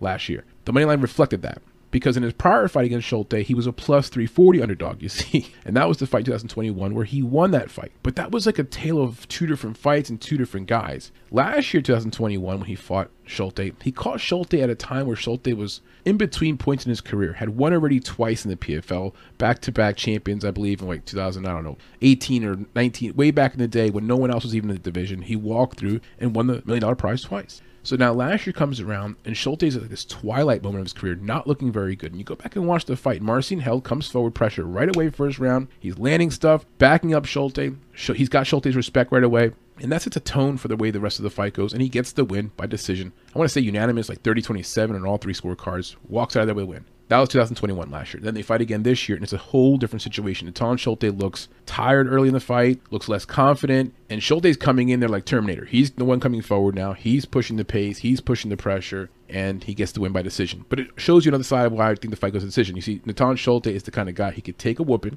he could take some punishment, he'll make it to the full distance though. And so that was a good example of how he could do that. Back to back fights with Natan Schulte, both going to distance. He also fought Olivier Aubin Mercier in between those two fights with Schulte, he fought Mercier last year. And of course, Mercier is a decisionator. This guy always goes to decision. And you got Marcin Held, who also goes to decision. And so the fight went to decision. He did get cracked in that fight, though. OAM did drop him, I think, in round one or round two. Like, he really hurt Marcin Held.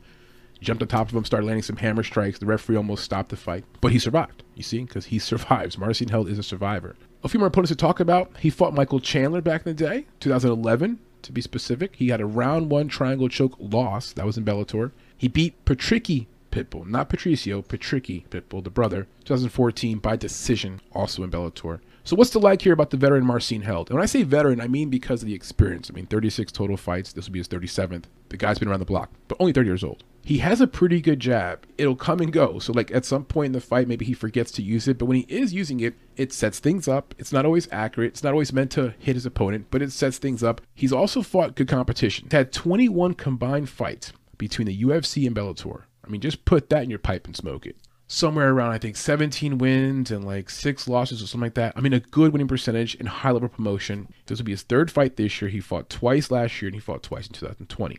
Now, what are my concerns here about Marcin Held? He allows the more dominant fighter to take over the pace of the fight. You saw this when Natan Schulte fought him the second time. Natan Schulte made the adjustments. He went out there, he pressured Marcin Held, backed him up, and neutralized all the aggressiveness that Marcin Held has. So when he's facing a guy who comes forward on him, that sounded weird. When he faces a guy who, who comes directly at him, pushes the pace, that could be a recipe for disaster for him. He's a counter everything counter puncher, counter grappler, counter scrambler. Everything he's doing is to counter whatever you're doing. He's not going to be pushing pace. So for Marcin Held, Held also lacks finishing ability, especially recently. His last four mixed martial arts bouts, and I specify mixed martial arts because when you go on his tapology, he's got a lot of grappling stuff. But his last four fights, they've all been a decision. He hasn't had a finish in over four years. 2018, last time he had a finish, and it was going to be a heel hook. So you're talking about a guy now at 30 years old. Last time he had a finish, he was 26. These should be the prime years of his career, and that last finish was by heel hook. Another reason why, again, I think the fight goes over two and a half, or the fight goes the full distance. He's fought a lot of MMA bouts in total, 36. I mean, that's a lot. Now he's 30 years old, so you're saying to yourself, yeah, he's not that old. But wear and tear, that phrase, like that's real. Like that's a real thing. You can be 30 years old and go to the chiropractor and they'll tell you like you have the back of a 50 year old because of whatever maybe you're doing for a living. In the case of Marcin Held, I'm going to venture that when you fought 36 damn mixed martial arts fight, and not in like Joe Schmo's backyard promotion, Bellator, UFC, high level for the last 10 years or so. This guy's been fighting at a super duper high level. Win or loss, there's that wear and tear on the tires. And I believe that's a factor. I believe his recent fights, we've seen that. I'm not sure it's mentally that I see it with him, like him giving up. I'm not saying that. I think it's slower reaction time cardio becoming a bit of an issue. I think his willingness to trade, he's a little bit more cautious now to trade. Whereas in his heyday, he's going out there like, I don't give a F, I'm going to go out there swinging. Let's talk about Myles Price from Ireland. He went professional in 2018 with no amateur career. He fought in Cage Warriors, BAMMA, Brave CF, and Bellator prior to PFL. All very good promotions, so he's got some good experience. He fights out of a traditional right-handed stance. So these guys are both right-handed stance fighters. His prior opponents, he fought this year twice. He fought Jeremy Stephens, his last fight, lost by split decision. Oh my gosh, that was a crazy fight. A lot of people had parlayed Stephens, and he was like at minus 700. It was something wild. And if you know anything about Jeremy Stephens, the dude has not had a win in like the last eight. I mean, crazy. Almost like a Sam Alvey record recently. He's a former UFC fighter. In the fight, Price came in priced at plus 520. He was a 520 underdog. And this dude almost pulls off the win. I mean, he lost by split decision. It was a weird back and forth fight. One of the rounds, I think it was the last, last round, round three, Price secures that round by getting top position and never allowing his opponent up. He does stuff like this. He knows how to make fights greasy. Round one, he clearly loses round one. He's getting hit more, but he's like letting the guy hit him. He's like, let, let the guy get himself worn out. It's part of his strategy. He doesn't mind getting hit a little bit. He has a little Philadelphia shoulder roll where he's trying to block like Mayweather. You know, so expect him not to even turn things on. The lights won't even go on upstairs to start fighting until somewhere midway through round two when he comes to Price. And if I know Marcin Held, Held will probably come out and play into that and like try to blow his wad and go after him and throw a bunch of punches. And if he lands something, hooray. If not, he'll get tired. Price will find a way to fall on top of him. And if he's lucky, Price that is, he finishes round one somehow, like the last minute or so of the round on top, on top of a tired Marcin Held. In the case of the fight with Jeremy Stephens, he loses round one. Round two is kind of close. Round three, it's like, uh, I guess you have to give it to him. It was greasy. I think Jeremy Stephens deserves the win. But back to that plus 520. As a big underdog, he's got this theme of showing up big when he's a big underdog. His prior fight, Anthony Pettis, 2022, this year, round one submission loss. And that's not a good looking loss. There's no way to hide away from this one because Anthony Pettis, as we know, former UFC champion, has been on a very rough run. He went over to the PFL last year, probably came in thinking this is going to be great, win a million dollars. The PFL loved having him. no, sir. He has had a very rough run and just lost uh, last weekend as well. No longer in the playoffs. Yet, when our boy here, Myles Price, fought him, he loses. And I want to put these two losses in, into a capsule for you. Jeremy Stephens and Anthony Pettis have had a hard time securing wins over the last few years, the last few fights. It's been hard to come across a W. Well, here we got our boy Myles Price serving them both up a W. That's not a good look. These are two fighters who have had a hard time recently, showing all the signs of tail end of the career, and yet Myles Price couldn't beat them in that situation. The biggest win of Myles Price's career had to be the 2019 split decision win at Bellator 217 over Peter Queally. The crowd was all ruckus, it was going crazy, and Myles Price keeps it close, makes it ugly. He was a plus 300 underdog in that spot. Myles ends up getting a win. Biggest win of his career. After that, I have no idea why, but he took a three year layoff. Now, what's to like about Myles Price? He is a very durable fighter. He's only been finished twice in his career. They were both by triangle choke, but he's never been KO'd. He has a scrappiness to him. He's the kind of person where he's not going to go out there and dazzle you with amazing striking technique and kickboxing and Muay Thai spinning. No, that's, you know, no, he's just going to get you against the fence. He's going to fuck you up a little bit, hit you with some elbows, keep it dirty, get to the scorecards, keep it nice and greasy. That's his style. But that scrappiness is not to be underrated. It can be just enough to win a fight. And heck, it has been. He's an average wrestler, but I think that's the better part of his game. What I'm saying by that is, I think he's better at that than what he does in the feet. On the feet, I feel like he's very defense is shoddy, offense is up and down, striking lacks technique, but on the ground, he knows a few things. He knows if I'm on top, I'm winning. He knows not to chase a submission and lose position control. He doesn't do anything amazing on the ground. He's not going to cut you up or land any elbows, but he knows that on top on the ground, he's winning the fight there. And I think he looks to take two rounds that way. I mean, that's got to be the game plan. I don't see why he wants to stand on the feet with Marcin Held, who Held will go at him just like a wild Tasmanian devil and just start swinging, hoping to catch him. And if he catches Price, yeah, he'll knock him down. Now, what are my concerns for Mr. Price? Well, number one, this weird layoff he had. I don't understand that. Now, it wasn't recently because he's had two fights recently, but he had a three year layoff after the Queally fight. And that suggested to some people that he was going to be, that's it, I'm done. I'm hanging it up. Comes to the PFL. And PFL has become like maybe a revolving door of a lot of degenerate mixed martial artists. And I feel like that's what's going on with Myles Price a little bit. I don't mean that disrespectfully. I mean, the guy seemed as if he was retired and then comes over to the PFL like, oh, this is going to be sweet. But since him coming back from that three year layoff, he's fought two fights and he's 0 2. That three year layoff didn't help him. The two people he lost to were guys that cannot get a win. I suspect here Myles Price is at the very tail end. We could see maybe with another loss, be three losses in a row, dropping four losses in his last five fights, possibly not getting invited back to the PFL. Bellator probably wouldn't want him at this point. Might be that time to hang it up. His longest winning streak was four fights in a row, and that was his first four pro fights. From there, it's been a roller coaster. From there, he's been below 500 winning percentage. He'll win a fight or two, he'll drop a fight. He'll win a fight, drop a fight. It's been back and forth. But I heard he's working on some projects, got some business going. I think life beyond fighting is very much, it's no longer in the rearview mirror, it's like in the front view mirror. He's looking at it. A few more concerns I have. He throws a lot of punches and kicks that have no power on them. And I, I want to emphasize this. Watch him on film and you'll see what I'm saying. They're like just touch you kind of kicks and touch you punches. And I say this because with Marcin Held, Marcin Held's not going to have any respect for that. He's going to charge forward anyway.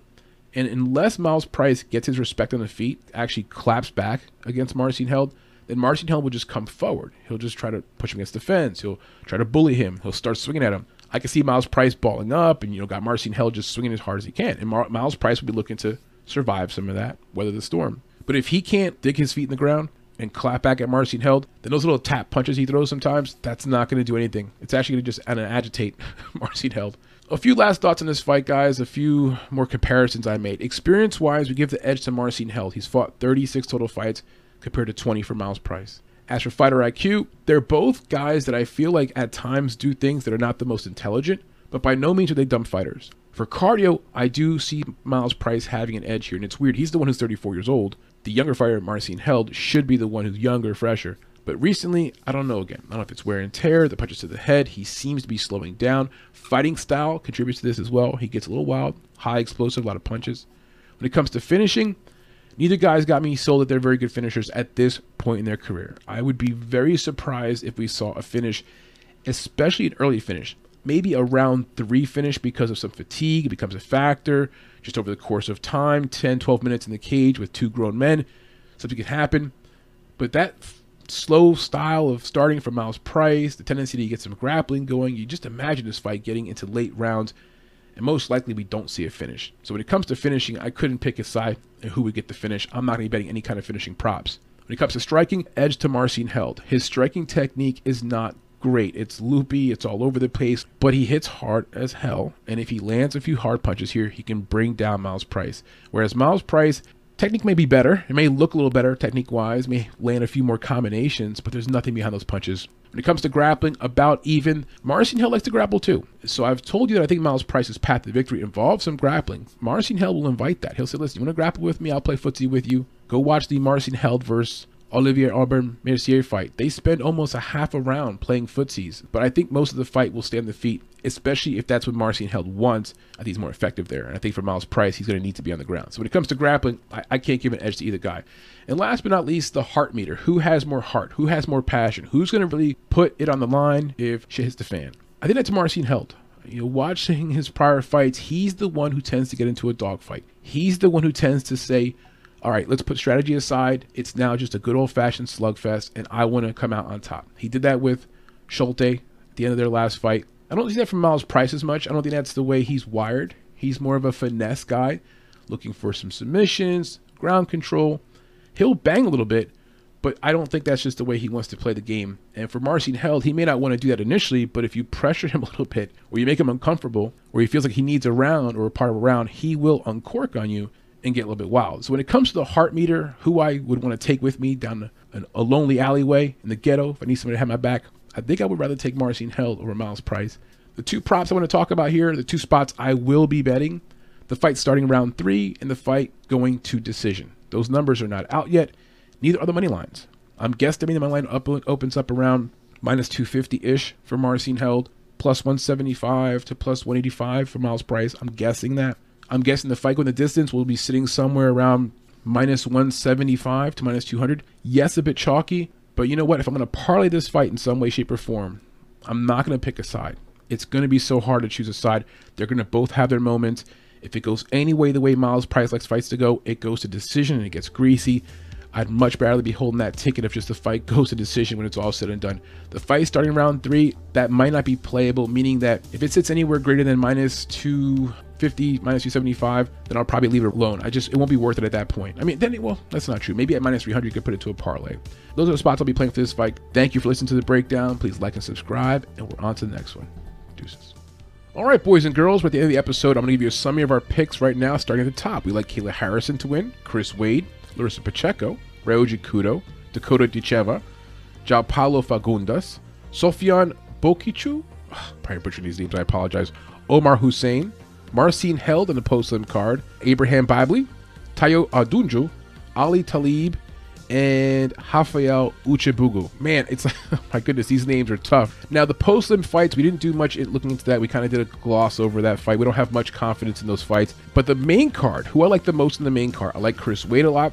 I definitely like Larissa Pacheco. Unfortunately, that money line precludes us from really betting her at all. And I like Dakota Ditcheva. Now, Dakota Ditcheva is at minus 1,000. Larissa Pacheco minus 650. What do you do with those fights? You have to find some props. The props that I like the most for this card, the fight not going to distance with Pacheco when that prop comes out. Ditcheva, not going to distance. And Simeon Powell, his fight, not going to distance. So those are the props I will look at. But kind of hard to play these big money lines. You got Kayla Harrison minus 5,000. The spots I'll be looking to play, though, I like that underdog spot with Ryoji Kudo at plus 325 with Bubba Jenkins. I like the João Paulo Fagundes spot plus 450. I think one of these two guys pulls it off, and then I'll be playing that Chris Wade spot. If you want to get a few more details on our parlays and what we're playing, follow us on our Twitter account. And of course, we put all our parlays and our bets online at Bet Tips. You see our profile. That's it, boys and girls. Thanks for joining us. If you haven't done so already, please like and subscribe, and we always welcome your feedback. Good luck this weekend. Deuces.